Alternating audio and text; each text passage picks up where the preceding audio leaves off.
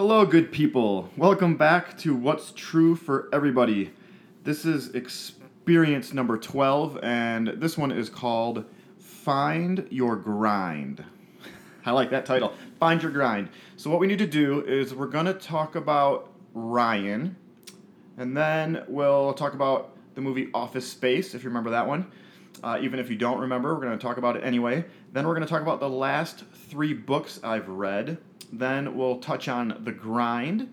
And then we'll point out what Luke says about Jesus in chapter 4 of his gospel. And then we'll get back to Ryan. So here we go. Let me tell you about Ryan.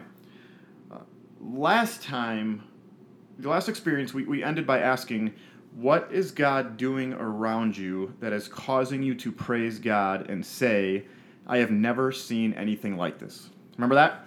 Well, I have a new answer for that question now. So, my family grew up about six houses from the Mooney family. And we were technically on different streets, but about six houses. We were within a 60 to 90 second walk from one another. So you had the Boyles and the Moonies tearing it up around the Greenbrier neighborhood. And the Moonies had three kids. Jill was a year younger than my twin brother and me, uh, and she probably still is a year younger than us.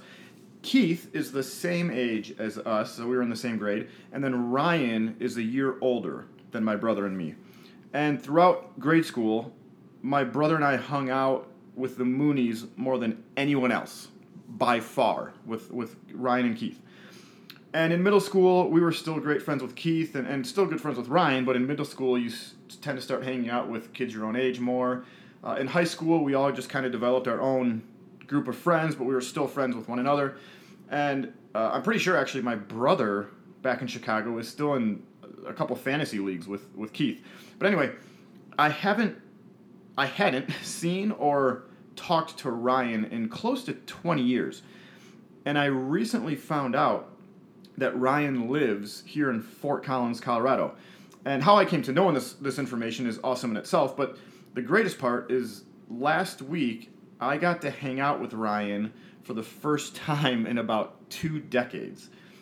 And it was one of those interactions, if you've you ever had this, where you haven't seen someone in a long time and you realize that you're both incredibly different than you were when you were 18 or 19 or 20, yet you're amazingly similar. And it's almost like, like I could have talked to him last week. That's how normal our conversation was. It wasn't weird at all. It's not like we, we barely even skipped a beat.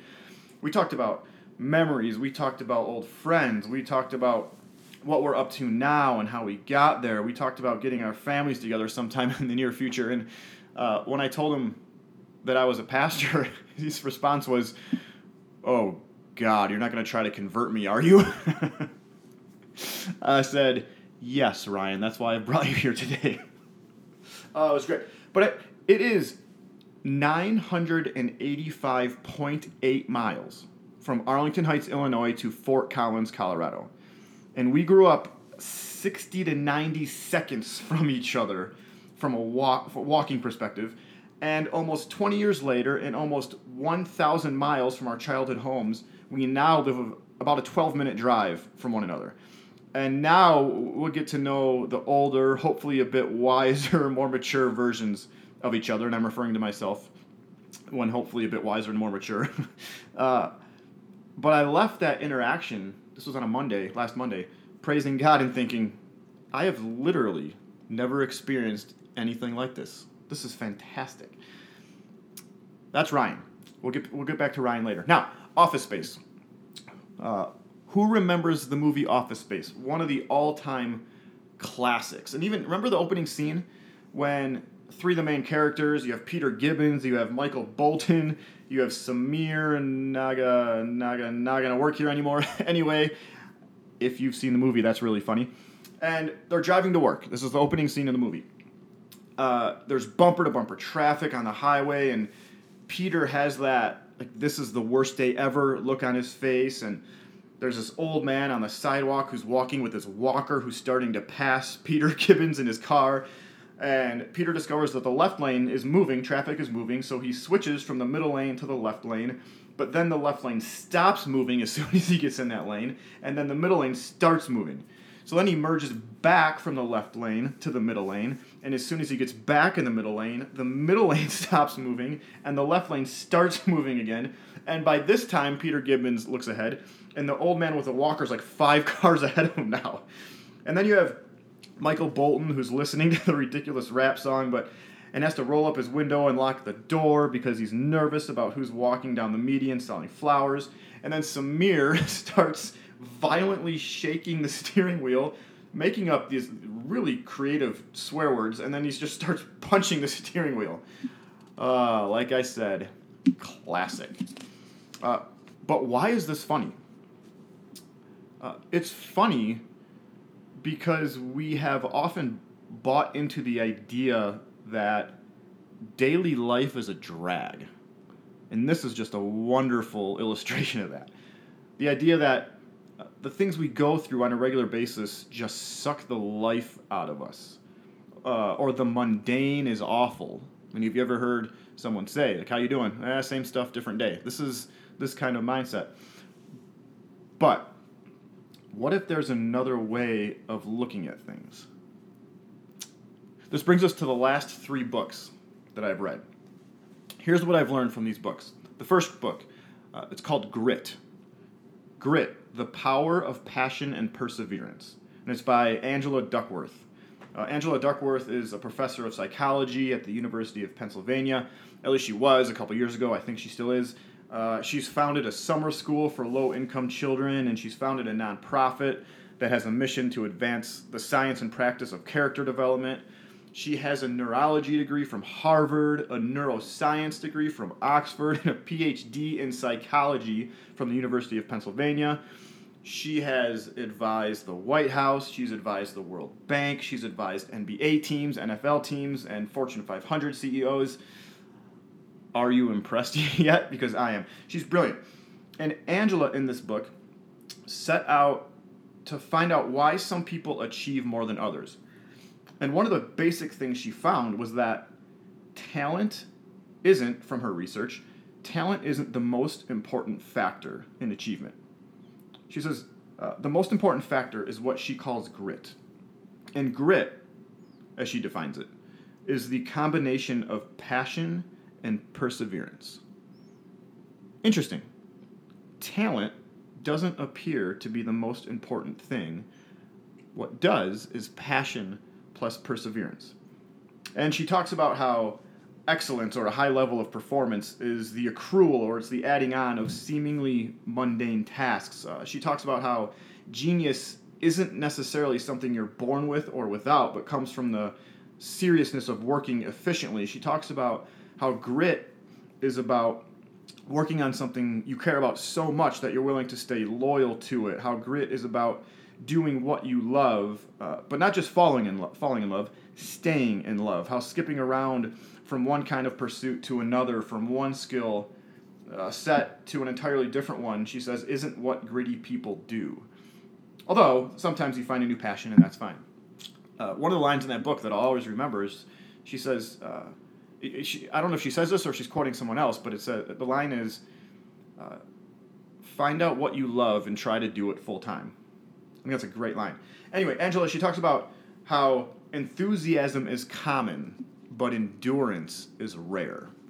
That's a good one. En- enthusiasm is common, but endurance is rare. She talks about how your top level goal, or your why, if you're a Simon Sinek fan, as he puts it, uh, and how your top level goal isn't a means to any other end, it is the end in itself. Uh, how your top level goal gives direction and meaning to every other goal that you have. She, she says this this is a quote Grit is about holding the same top level goal for a very long time. Uh, she talks about how grit isn't static, it's, it's not something that you're either born with or you're not, but grit grows, she says. She talks about how grit is about interest or enjoying what you do, it's about practice, the daily discipline of trying to do things better than we did yesterday, it's about purpose or your conviction that what you are doing matters, and it's about hope. And she calls hope a rising to the occasion kind of perseverance. It's learning to keep going even when things are difficult.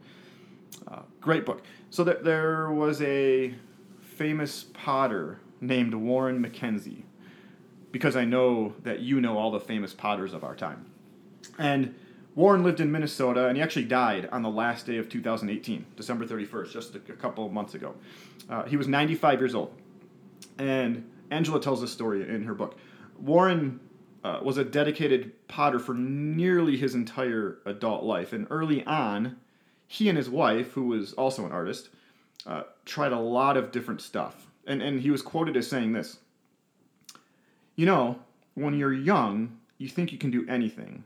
And we thought, oh, we'll be potters, we'll be painters, we'll be textile designers, we'll be jewel- jewelers.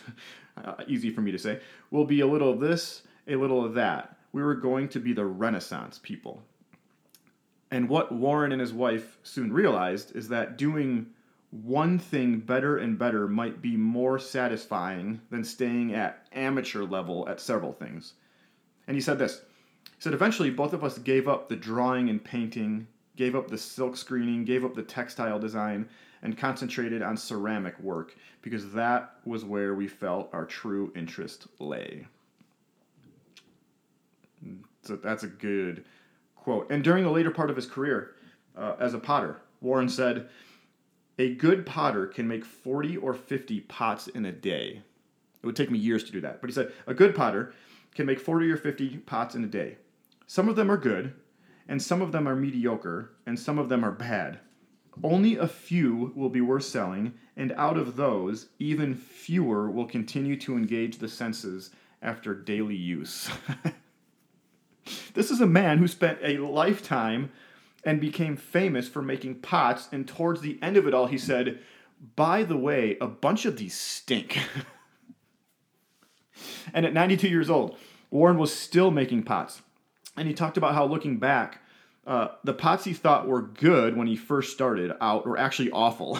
and at the time, he thought they were good, and it, was because it was the best he could make back then.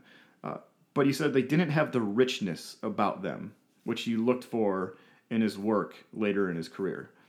And he said, the first 10,000 pots are difficult, and then it gets a little bit easier.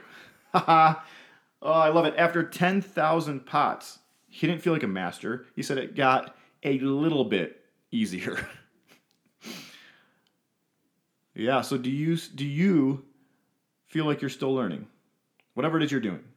Do you feel like you're still growing? Do, do you still feel like you're being challenged? Do you still feel like you have to give it everything you have every day just to take a step forward? If so, good. because that means you're on the right track. Grit. Grit was a good book. Okay, book number two. Uh, it's called Peak: Secrets from the Secrets from the New Science of Expertise. Peak: Secrets from the New Science of Expertise. And this was written by uh, co-authors Anders Ericsson and Robert Pool, a, a psychological scientist and a science writer. These dudes are smart. And I found this book because Angela Duckworth quoted it in Grit. Uh, and one of the main insights from this book, one of the main thesis is uh, we're not born with a certain level of potential, but we get to create our own potential, which is really interesting to me uh, and exciting. And this one author, Anders Ericsson, he spent his adult life studying the secrets of extraordinary performers. And what these authors wanted to do in this book was find the link between expert performers and what they call deliberate practice.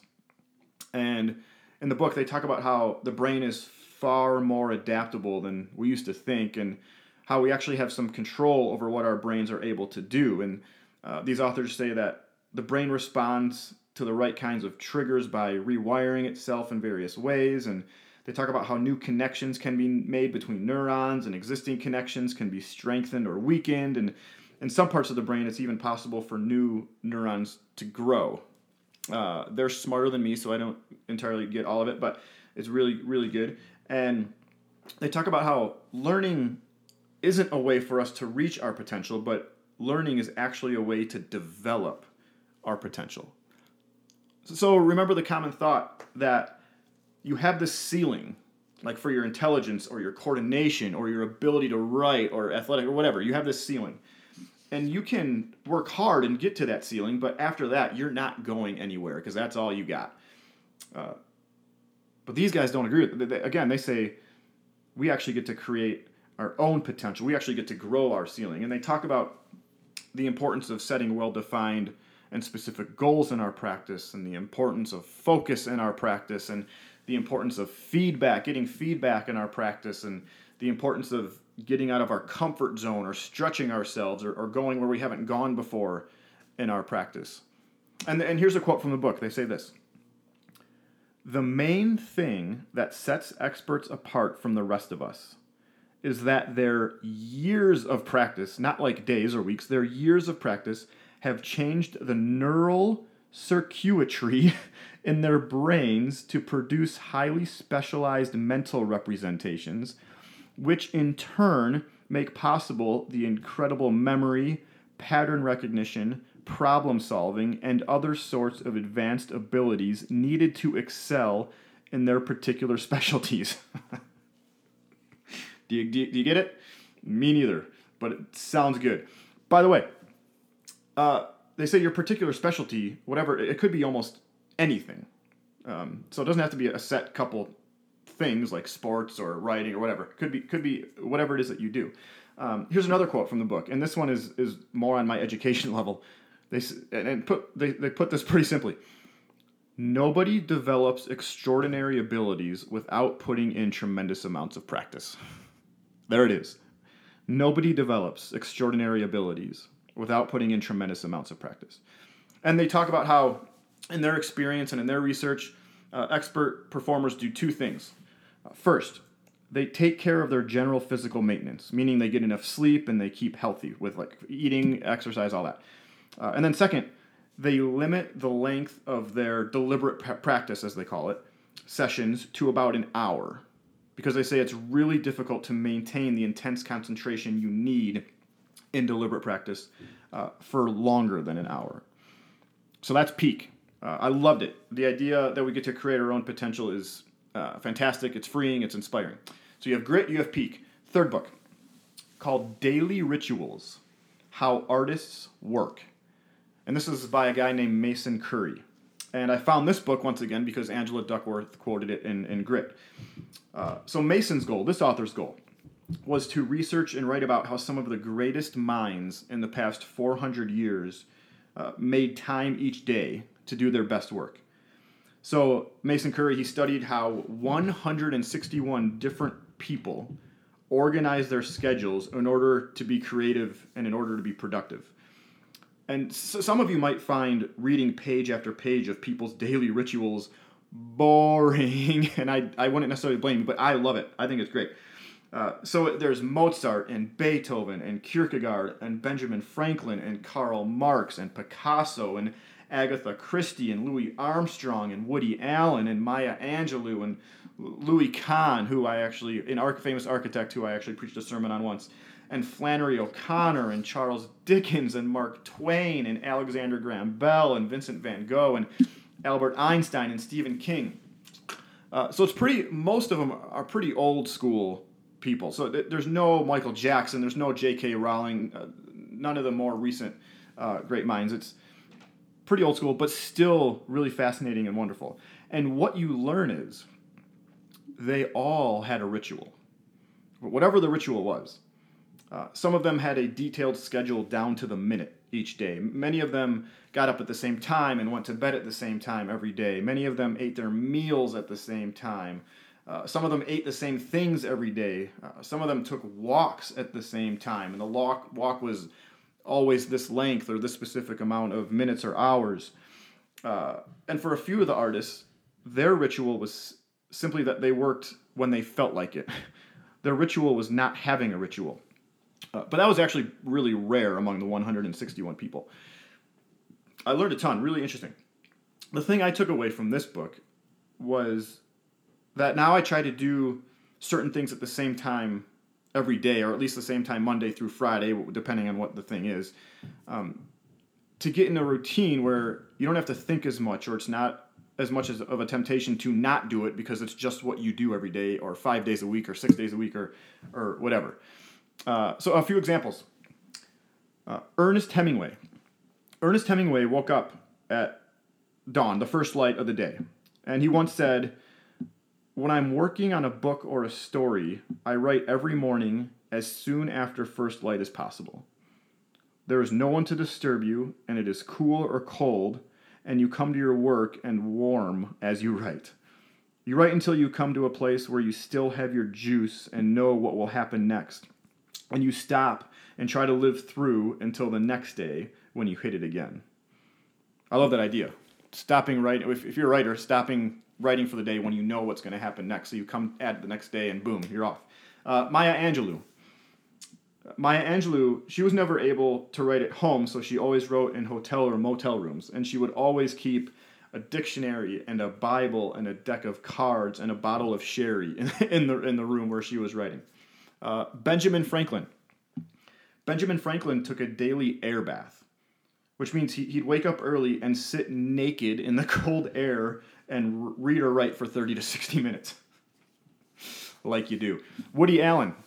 Uh, when Woody Allen got stuck, when he was thinking through some of the elements of a film he was trying to create, he would get up and he'd go into another room or he'd go outside to think because he said that the change in the change in stimulation um, or the change would always stimulate his mental energy. So he'd just go and, and get into a new, new surroundings. Uh, Agatha Christie, we'll do one more. Agatha Christie never wrote in a specific place. Uh, she, she said she performed in spells or bursts. And her friends were confused at how she wrote books because they never saw her writing or they never saw her actually like leaving their friend her friends to go write. And like when do you do this? Uh, journalists would get annoyed because they'd want to take a picture of agatha working at her desk and she didn't have one. That's not what she did. Uh, anyway everyone was different. Wonder fascinating. I love these stories. So you have grit you have peak you have daily rituals that's that's my book report there uh, and after reading these three books and reading them in a row, I thought, what do all three of these books have in common? And the word that came to my mind was grind. These were all about dedication, they were about hard work, they were about intentionality, and they were about doing it day after day after day.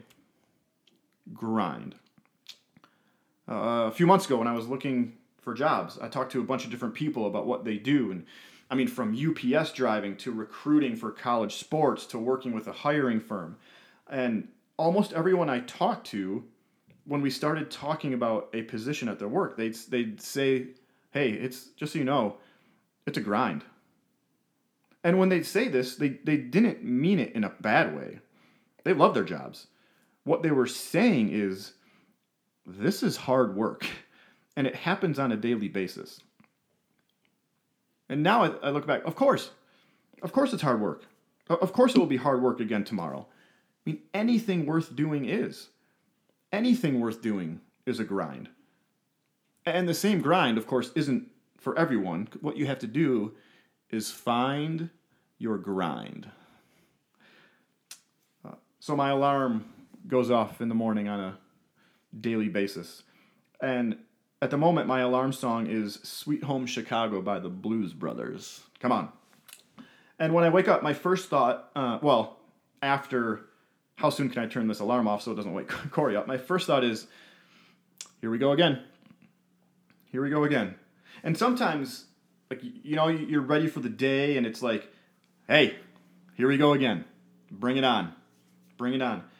And then sometimes it seems like the clock skipped ahead two hours at some point during the night just to mess with you, and your alarm goes off, and it's like, oh man, here we go again.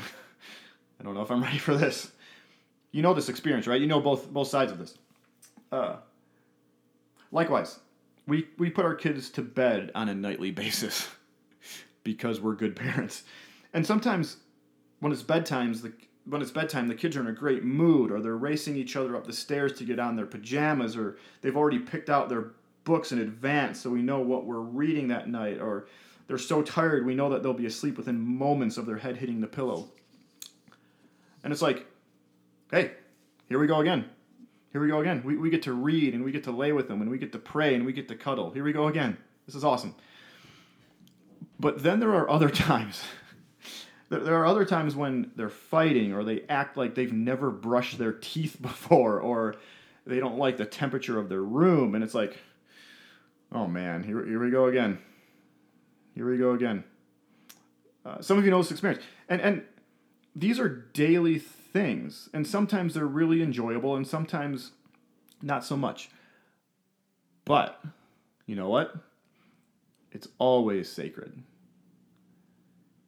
Uh, one day last week, when I was at the gym, there, there was a couple within earshot of me who had just walked in, and they are taking off their coats. And as they're taking off their coats, the husband turns to the wife and he says, Let the torture begin. and that's how the grind feels sometimes, right? Like torture. But then we realize it's it's not a bad torture. It's it's actually a good torture. A better word for it though is grind. Let the grind begin. It's a needed grind. It's a healthy grind. It's the, it's the kind of grind that grows you and leads to life and productivity and giving your gifts and your best self to the world. It might not always be the thing you would choose to do in this moment, but you know it's what's best for you in this moment. Now, a, a caveat here uh, the grind isn't always beneficial. I mean, if you're in the grind of a terrible relationship, you can get out of that get out of that grind. If you're in the grind of not making enough money at your job to pay for your to pay your bills, and it's not like you're living an extravagant lifestyle. You, you, just need to get paid more. Uh, it's okay to look for another job and get out of that grind. If you're in the grind of being taken advantage of by your friend, it's okay to, to not stay and sit in that grind. The summer before my senior year of college, I was a, roof, a roofer. I helped put roofs on uh, buildings, and I hated it. I was, I, it wasn't fun for me. I wasn't good at it. Uh, and they quickly realized I wasn't good at it, and so my job was usually to go up and down the ladder to go get things out of the truck and bring them up because if I touched a, a roof, I'd probably mess it up. In fact, I did mess one roof up and cost the company quite a lot of money.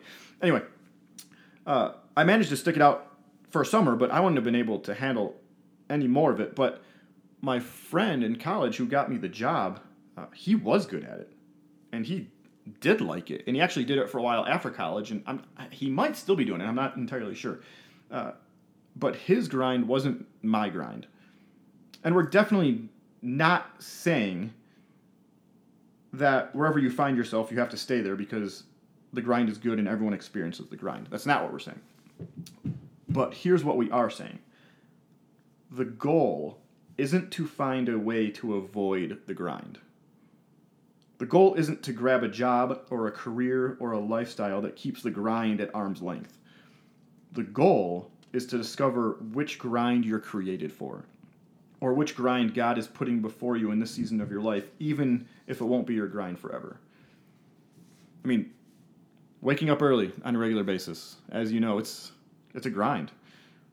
Uh, parenting, it's a grind. Making breakfast, disciplining, laundry, reading to them, helping them with homework. Uh, last night, our kids wanted, we have a spare bedroom upstairs, and when my mom comes to stay, she stays in that room, so they call it grandma's room. And last night, they wanted to have a sleepover in grandma's room, and so we put two sleeping bags up there, and they slept on the floor. And at 3:30 in the morning, uh, our five-year-old son comes downstairs into our room and says, "I puked," and so. Uh, we go upstairs and, and I go upstairs. Well, my wife starts changing uh, our son, and I go upstairs to get our daughter out of the room and take her back to her room.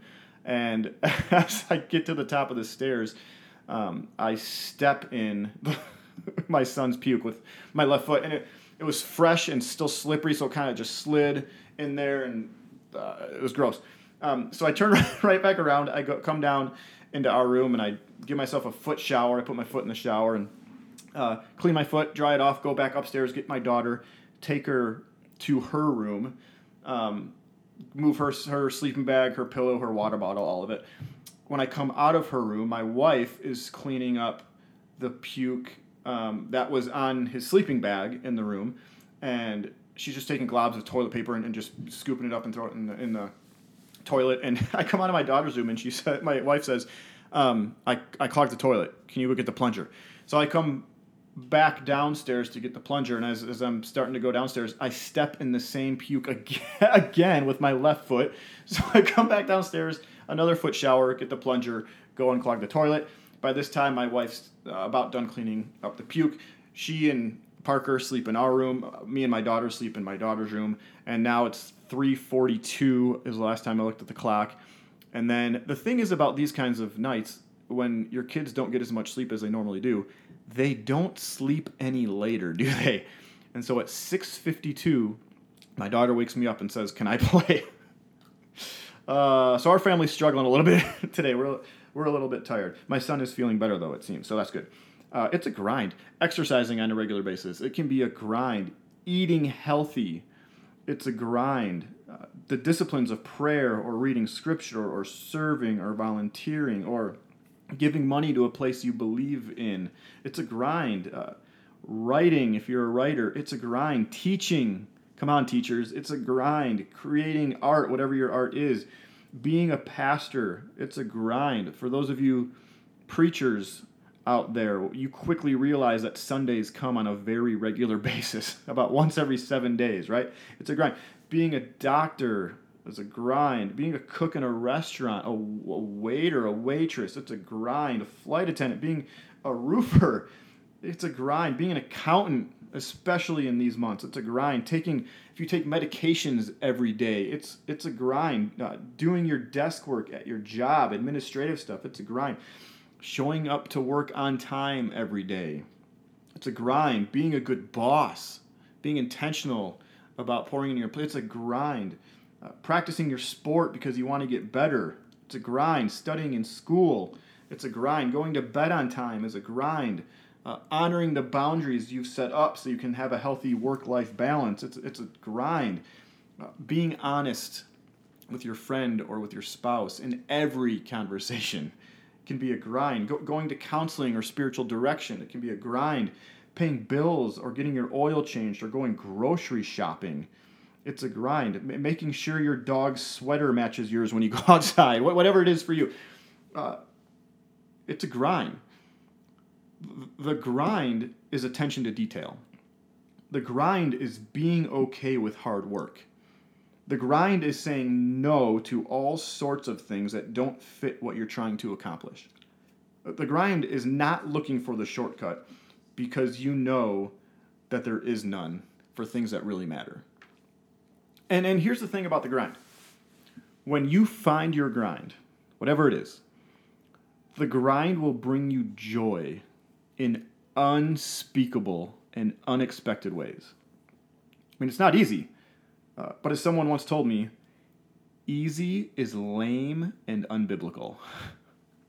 it's one of my favorite lines. Easy is lame and unbiblical. But it's what you've been created or tasked or given the honor to do right now, and it's so worth it. Uh, we all saw interviews with, with Tom Brady, the New England Patriots quarterback, over the last month or two. And I've heard him. I heard him say it before the Super Bowl. I heard him say it after the Super Bowl when he was asked if he's going to retire. Uh, and his response was, "He'll retire when he stops enjoying the preparation." So, so what is the man who's arguably the best, greatest quarterback ever? What's he saying? He's saying, "I'll retire when the grind isn't worth it to me anymore." You know, but he's, but he's been doing this in the NFL for almost 20 years, and so far he's loved the grind. It's not easy. It's day after day after day, but it's worth it. There's this line that Luke writes in his gospel in Luke chapter 4, and he says this about Jesus. He says, He, being Jesus, went to Nazareth, where he had been brought up, and on the Sabbath day he went into the synagogue, as was his custom. Luke's telling us that, that Jesus had customs. Jesus had things that he normally did. Uh, same word is used in, in Mark chapter 10. Mark says this Then Jesus left Capernaum and went down to the region of Judea and into the area east of the Jordan River. Once again, crowds gathered around him, and as usual, he was teaching them. As usual, there, same word for as Luke uses for custom in Luke chapter 4. So, this word that gets used for custom or as usual, uh, what this word means, it means obviously to maintain a custom or tradition. That's kind of the, the blank definition of it, the surfacey definition of it. Uh, it's to do what you usually do. But what gets more interesting is that this word has roots in traditions and practices of groups and of families and of nations. So this word it has roots in the idea of origin. And I did a little research on the on the root word, and, and one definition I found was from the interior of. So this word, it's it's the material out of which a thing is made. It's the condition out of which something comes. It's it's something that is the cause of something else, like an action. It's something that is the, a supply of something, like a motivation. It's it's a source. It's something that leads to what you do on a regular basis. So at a deep, deep level, our customs and our traditions and the things we do day in and day out, maybe we could say our grinds, are the things we do because of who we are, because of what we value, because of what we want to accomplish, because of where we want to go. Or you can flip it around. At a deep level, our customs and our traditions and the things we do day in and day out are because of a lack of these things. A lack of knowing who we are, a lack of knowing what we value, a lack of knowing where we want to go, what we want to accomplish. So what we do, it comes from from someplace pretty deep inside of us. So what are your customs? What's your grind? Or what are your grinds? Uh, what is it you're doing on a regular basis? Because even though it may not be glamorous or exciting every single time, it's worth it and it's deeply joyful and it's pointing you to where you want to go and to where God is taking you. So, another question is where is it you want to go? What is your top level goal, as Angela Duckworth would say? And what do you need to get there? And maybe it's as simple as like going to bed on time so you can wake up on time.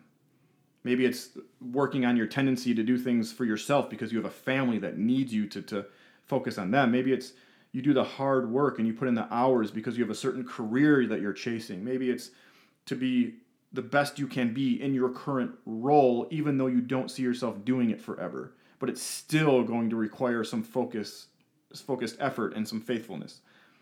Maybe it's practicing one hour a day at writing or painting or whatever your art is, or, fixing your family budget, whatever it is that needs to get done. Maybe it's intentionally being around people because you're quite lonely, whatever it is. If it's life giving, if it's God honoring, and it gets you to where you're being called, it's worth it. Find your grind.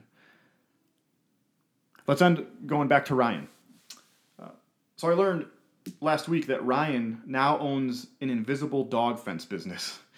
Uh, by the way, growing up, Ryan and Keith and Jill, they had a dog named Snowball who was awesome. And Ryan, he's always loved dogs, so this makes total sense to me. Uh, but one day, his neighbor in Fort Collins told him he was going to retire and sell his invisible dog fence business. And Ryan said to him, Oh, I want to buy it. And so his neighbor sold it to him.